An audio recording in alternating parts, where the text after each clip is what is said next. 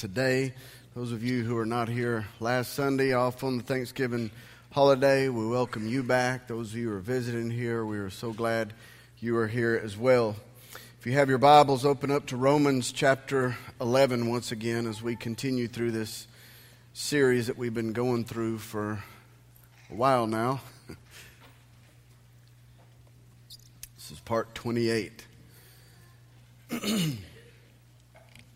Picking up where we left off last week, we'll be starting in verse seven. So if you would all stand together with me as we receive the word of the Lord. Romans eleven, verse seven, Paul says, "What then? What Israel is seeking, it is not obtained, but those who are chosen obtained it, and the rest were hardened. Just as it is written, God gave them a spirit of stupor, eyes to see not and ears to hear not, down to this very day." And David says, "Let their table become a snare and a trap and a stumbling block and a retribution to them. Let their eyes be darkened to see not and bend their backs forever." Let's pray. God, we thank you so much for your word. Lord, I pray that you would open our eyes to the truth that is contained in it. Lord, would you expose the deceitfulness of our own hearts in this, that we may submit ourselves to you in your truth, that we may be changed for your glory. God, Jesus, would you be glorified in this? In your name we pray. Amen. For those of you who follow along in the sermon guide there in your bulletin, I'm going to give you the first point there right off the bat, and that is this: God reveals himself to us through his word. It's important for us to understand that. God reveals himself to us through his word. And it's very important to understand that that right there is the primary purpose of the Bible. If you want to know God and what he's about and what he is like and how he operates in our lives, if you want to know God, you have to know his word. If you don't know his word, you don't know God. Plain and simple.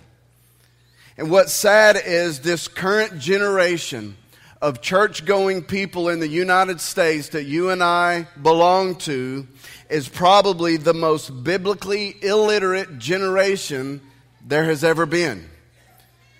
And what makes it especially troubling and ironic is that we're living in a time where God's word has never been more easily accessible than it is now. Never before in the history of the United States, or the history of the world for that matter, has access to God's word been so readily available. With technology now, all you have to do is basically push a button and you've got God's word right there in the palm of your hand. That is unbelievable. Yet not very many people are taking advantage of that. Apparently there are things that we deem to be more important, more interesting, more entertaining. The good news is that there, I believe there is somewhat of an awakening going on in the church right now, that people are starting to get a greater hunger for truth, and because of that, they're starting to dig more into Scripture. Uh, there is a beginning to be a greater appreciation for solid biblical teaching and study. But for the most part, there are things that people prioritize a lot higher than getting to know God through his word. And maybe that's part of the problem there. It could be that people just don't realize that that's what the purpose of the Bible is for, and they're not using it for that purpose. Now, I think most people probably view the Bible as nothing more than an instruction manual on how we are to be more moral. They see the purpose... purpose of it as being to tell people what to do and how to live better lives and how to uh, be more successful and blessed by God. And if that's what most people think, then I don't blame them for not being too interested in it. And when you view the Bible that way, it can be easy to see it as a bunch of these uh, high expectations that you know that you're never going to meet. How discouraging is that? But that is not the primary purpose of the Bible. It is not to serve as just an instruction manual for us on how to live better. It does show us how inadequate we are at meeting certain things in here, but that's actually a good thing, because in doing that, it points us to our need for Jesus. It says, you can't do this. I'll prove it to you. Here's things to do. You can't do it, which shows that you need somebody to do it for you and points us right to Jesus. But the Bible is not about us. It is about God and how He reveals Himself to man. And so if we read the Bible more as a way to get to know God and less as what we need to do and how it's all about us, then we may just find it a bit more interesting than we do now. I promise you we'll at least find more life in it.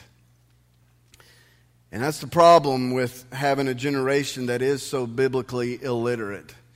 It's not that they won't be able to do good at Bible trivia. It's that we won't know God. If we have a generation that doesn't know God's Word, then we have a generation that doesn't know God very well. And maybe that right there is the, the root cause of all the problems in our country that we are facing today. And if we don't get to know God through His Word, then we are left to try to figure out what He's like on our own. And so we'll form a perception about Him based on what other people tell us, and based on what we deem is right in our own eyes. And then what ultimately happens inevitably is that we make God into something that doesn't look anything like the God of the Bible. I had someone tell me pretty recently that they basically form their opinion about God based on what's in their heart. And they said it. You know, when they hear something about God that doesn't line up with or agree with their heart, then they just have a hard time believing in that. And that is very scary. Because Jeremiah seventeen nine says, the heart of man is more deceitful than anything else and desperately sick. Who can understand it? And so why would you use something as deceitful as the heart to base your belief about God on? And if what Jeremiah says is true about our heart, then that means that what's in here most of the time is not going to line up with what's in here. I mean, if you have something that is more deceitful than anything else and something that is absolute truth, I mean, logically, those things are not going to be on the same page about things all the time. But our culture is so self-absorbed today that we tend to allow our own opinions and feelings to trump everything else, even if it's God's Word.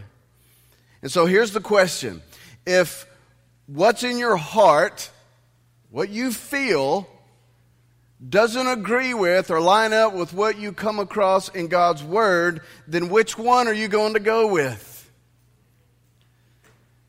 That's a question that every one of us are going to have to face the more we read the Bible.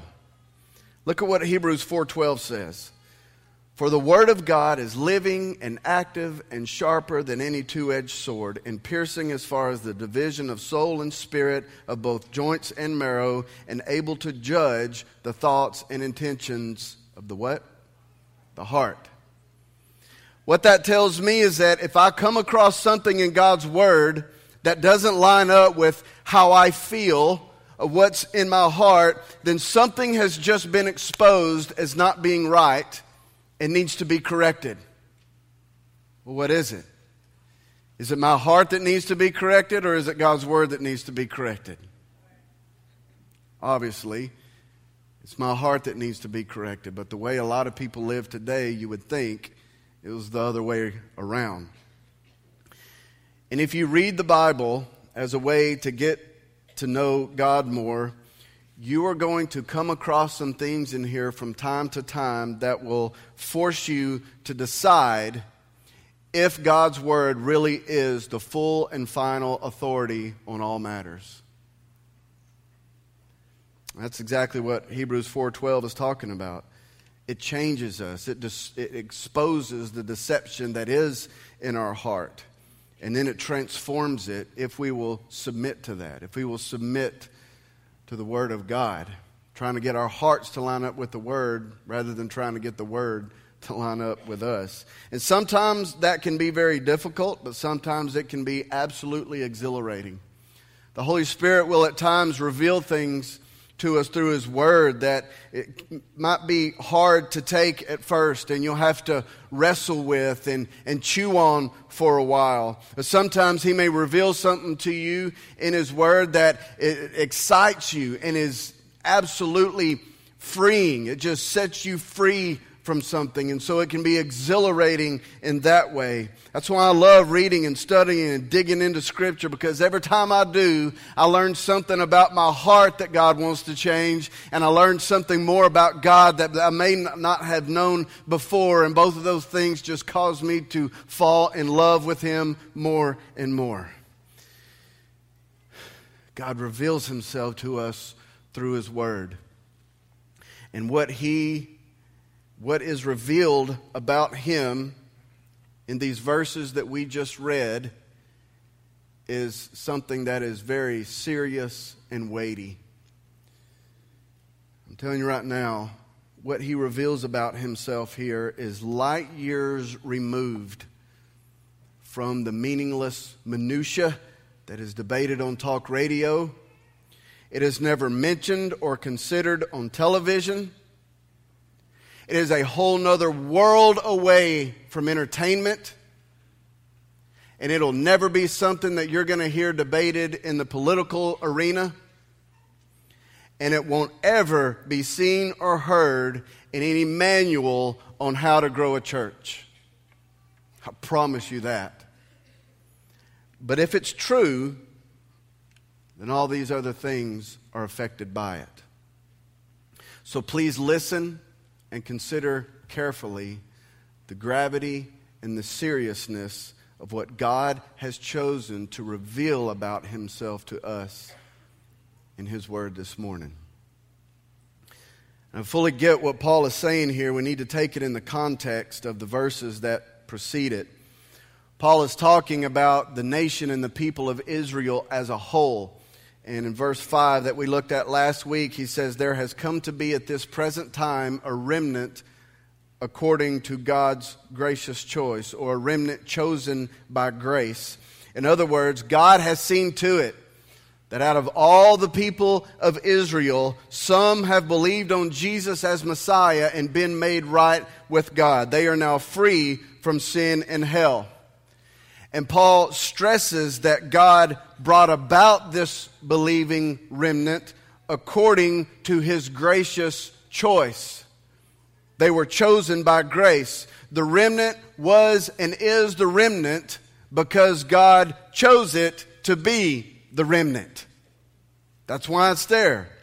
And that choosing was by grace alone, not because of anything that the remnant did to warrant them being chosen. And Paul highlights that truth and really drives it home in verse six when he says, "For if it is by grace, if this choice of the remnant is by grace, then it is no longer on the basis of works. Otherwise, grace would no longer be grace." If we caused ourselves to be chosen, then you can't call it grace. I've mentioned several times now in this letter how up to this point the people of Israel had always assumed that they were in good with God just because they were Israelites. They assumed that they were, quote, God's chosen people just because of their race or just because they followed the old covenant law. Earlier in the letter, Paul absolutely dropped a bombshell on them by informing them that this is a wrong assumption to make. That's not how you get in good with God. You get in through Christ alone. And here he's clarifying that even further by saying there's only going to be a remnant of us who are going to believe in Christ, and they are the only ones who are going to be getting in. Now, you know this had to be absolutely breathtaking to the Jews in Rome who read this letter for the first time. And it must have left them asking, "What are you saying, Paul? So what then are you saying about Israel as a whole?" And this is where we are in verse seven. He says, "What then?" Or, What are you saying, Paul? And then he answers, what Israel is seeking, it has not obtained. In other words, Israel as a whole has failed to live up to the law that they so zealously pursued. They have failed at attaining righteousness in God's eyes, and so they are cut off from salvation. And then the next thing he says in verse seven has, is just absolutely huge. And it is an incredibly important statement for understanding how salvation happens. The first part of the statement, he says, those who were chosen obtained it. Obtained what? Obtained righteousness, obtained right standing with God, obtained salvation through Jesus Christ. He's just reiterating what he said in verse five, that there is a remnant chosen by grace. So the first part of this incredible statement is where Paul says, those who were chosen obtained it. And then he says something next that I have to admit, as someone whose job it is to preach and to teach God's word, I could find myself very easily frustrated with Paul right now. And I come across this and part of me is going, come on, Paul, really? Because he says something that I might even be tempted to skip over and pretend that it's not there. Because he says something that I know some are going to take issue with. I mean, I've taken enough flack already from some of the things that I pointed out in chapters nine and ten. I don't want to stir that up again. And you know what's really frustrating? Is that Paul could have easily have said this a whole nother way.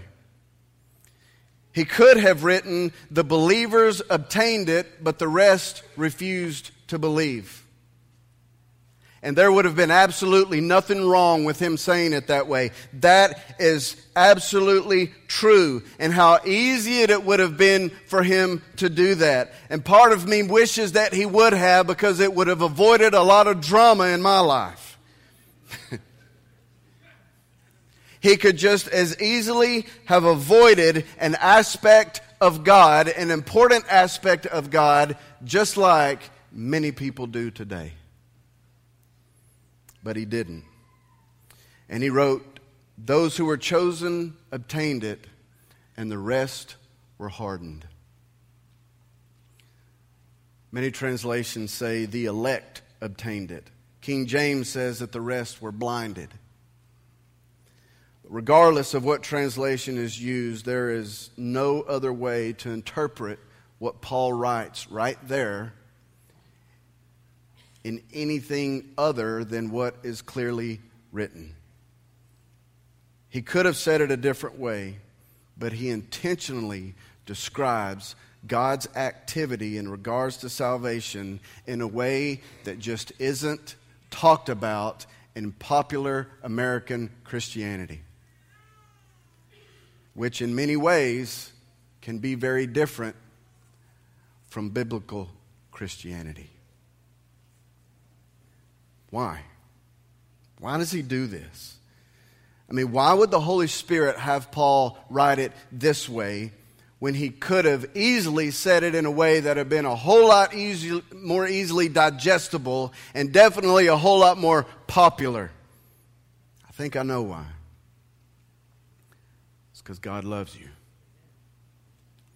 And it is good for you to see this and to know this and to make this a pillar of your faith. If you don't see this yet, that it is good for you to know this, then don't worry, you're not alone. It usually doesn't come immediately. And it took quite a while for me to finally submit to it after much wrestling and study. Like I told you before, there were some holes in this for me that I, I couldn't quite fill in. But I trusted that the Holy Spirit would fill them in if I would just simply submit to it, because I could not deny that was it was in His Word. And He has. Ever since then, He has. Some of us may see this brightly. Some may see it dimly. Some may see it with clarity and full understanding. Some may have submitted to it without fully grasping it yet. And this is one of those places in the Bible that I was talking about earlier, that is going to force you to choose between the authority of God's word and the understanding of your own heart. What does Proverbs three five say? Trust in the Lord with all your heart and do not lean on your own understanding. We should all believe it just because it's in God's word and he loves us. Let's move on in the text here. Verse eight, he says, just as it is written, God gave them a spirit of stupor, eyes to see not and ears to hear not, down to this very day. Paul's really combining two Old Testament verses here in Isaiah twenty-nine ten and Deuteronomy twenty-nine four. And he quotes these texts to show that the part of Israel that God chose to harden in Paul's day is the fulfillment of what was prophesied by Moses and Isaiah. And again, he is showing that the promises that were made to Israel in the Old Testament have always been about the believing remnant rather than the nation as a whole. And then in verse nine, and David says, let their table become a snare and a trap and a stumbling block and a retribution to them. Now he quotes Psalm sixty-nine, twenty-two, and twenty-three. So again, what was prophesied by David in Psalm sixty-nine is fulfilled as unbelieving Israel.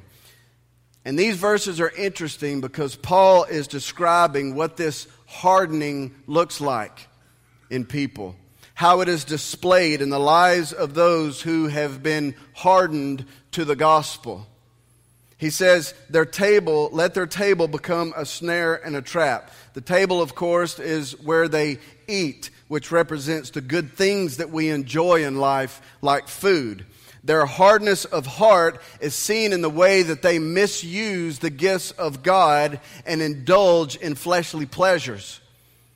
These good things that are given by God for God become a trap because they treat those gifts as if they are given by them for them. The pleasure that they should feel in God is replaced by the pleasures that they find in God's things.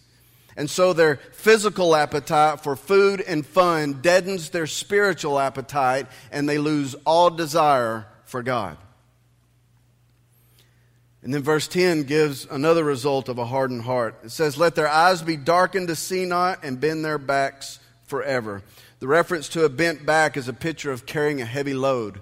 It's hard work being done. And this is almost the opposite of the table pleasures of verse nine.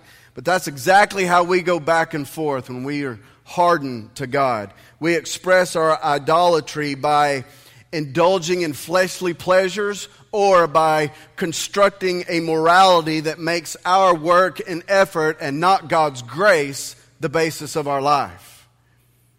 So bend their backs forever means to give them up to their self-made, self-exalting, works-based religion. If you're following along in your notes, the two main indicators of a hardened heart are fleshly indulgence and works-based religion. Both of those are efforts to fulfill a desire that can only be filled in a relationship through Jesus Christ. You know, God, God wired every human being on this planet for worship. We're going to worship something. We can't help it. It's what we were created to do. And if we aren't worshiping God, we're either going to worship the things of this world or our own effort and achievement, or both. This hardening is spiritual numbness, blindness, deafness, and deadness. It's turning God-given gifts into God-replacing pleasures and turning God's law of grace into self-reliant labor. And the last thing I want to point out here in this text is the basis for this hardening. The doctrine of election makes us naturally wonder why. Why would God do that? And what basis does he use in determining who's chosen and who's not? Well, there are really two reasons for the hardening, and this goes back to the paradox that we learned about in chapter ten a few weeks ago. The basis for God's hardening must be described in two ways. One is to stress the freedom of God's choice to do whatever it is that He decides to do. And the other is to stress the guilt and accountability of man. Like I said before, don't assume that if one of those is true, then it negates the other and the other can't be true. No, that's wrong. They're both true because they're both found all throughout the Scripture. Let me briefly talk about these two before we end. Last week we learned that God's grace being bestowed on us has absolutely nothing to do with us.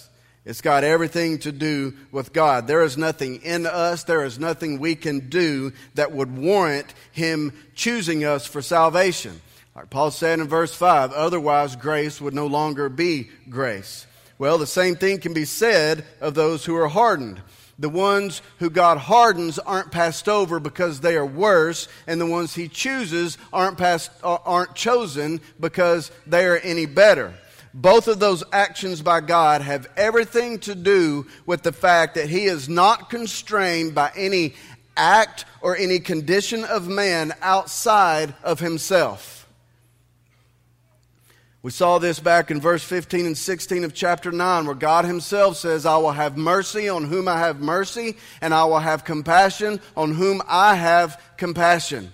Therefore, it does not um, it does not depend on the man who wills or the man who runs, but on God who has mercy.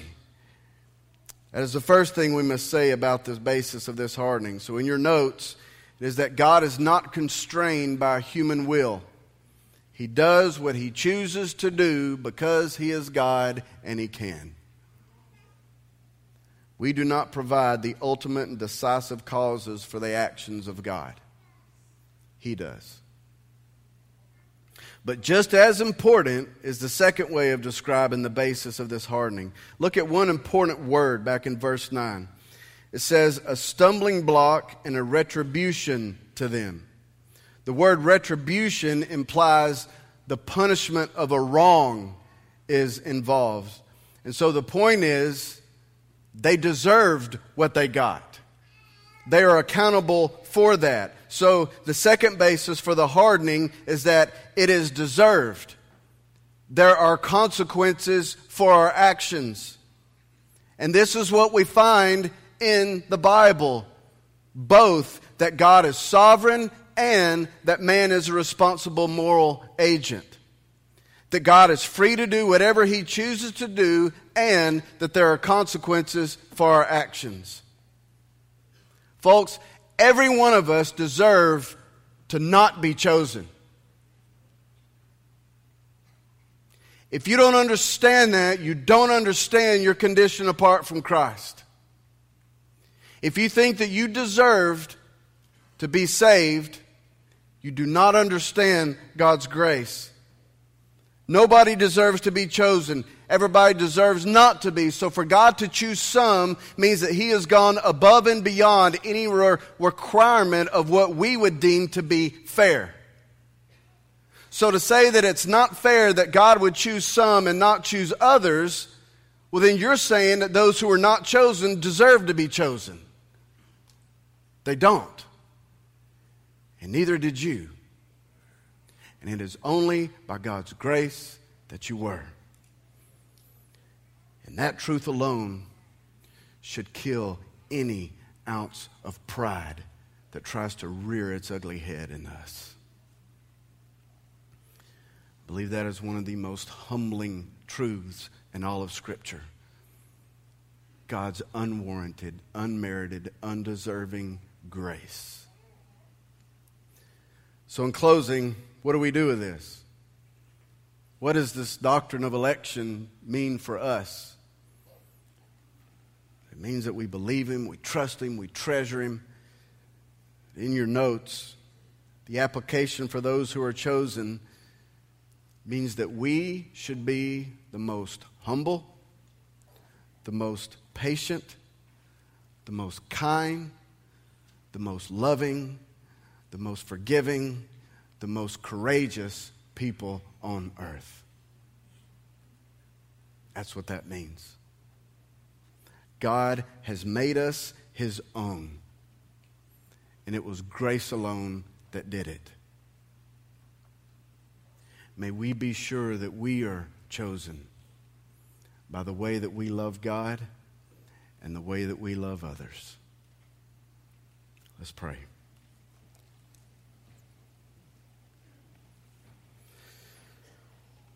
Lord, I thank you for meeting here with us this day, God. Lord, your presence has been felt in this room, God, ever since we first got here. And Lord, I thank you for that. And Holy Spirit, I ask you to come right now and just, like I said before, open our eyes. God, you are too big for us. Your ways are so far beyond us. God, you even say in your word that your ways are not our ways. Your thoughts are not our thoughts, but they are so much higher than ours that our finite little puny minds cannot grasp even a fraction of you. Lord, we need your power and your help to be able to do that. So, Holy Spirit, I'm asking you to do that right now. Would you give understanding to things that we are incapable of understanding in our own strength, our own ability? And God, I pray that your unmerited grace right now would hit somebody so hard in this place that it finally clicks. And whatever they're going through right now, God, I pray that your grace for someone in here would cause them to rise above their circumstance. Somebody who's had their eyes on their surroundings and they're scared or they're angry or they're fearful, Lord, I pray that your unbelievable grace would just lift them above that. And they're able to see you for who you are. God, I pray for those who maybe have been hardened to you, and your word has revealed that this morning, God, but they don't want to be that way any longer. Lord, I pray that your grace would just capture their hearts right now and that you would transform them and bring them into your family for eternity. Lord, let this morning be a defining moment in their life for eternity. Lord, I know there are needs all over this building. So I'm asking you, God, to just use this time as an opportunity to minister to those needs. Lord, help us be the ones that just minister to one another by your leading and your power. God, you are so good. We are so undeserving of you. And there are no words in our vocabulary, God, that can adequately express our gratitude and thanks. We cannot thank you enough for your grace and your mercy and your salvation. Lord, we ask you to just receive the little that we can give, that you would be glorified. In Jesus' name we pray. Amen.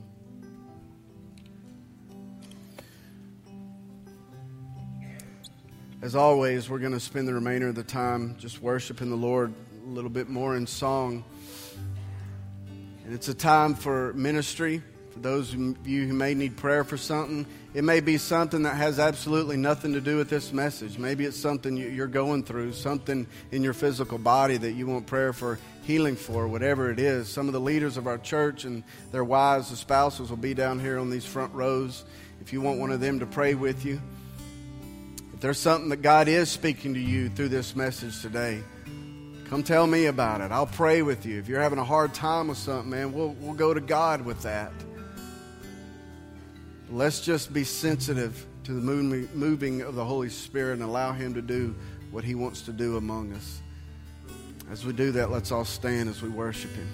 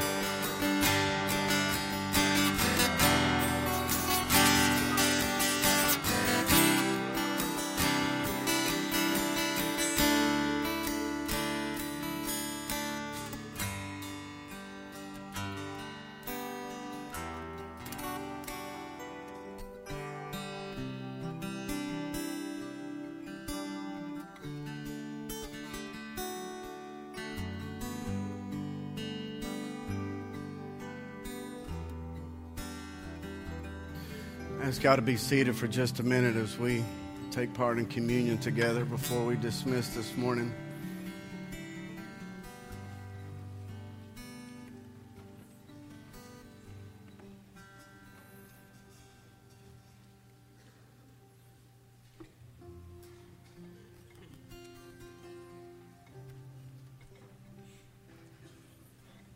We don't require you to be a member of Evangelistic Temple to be able to take communion together.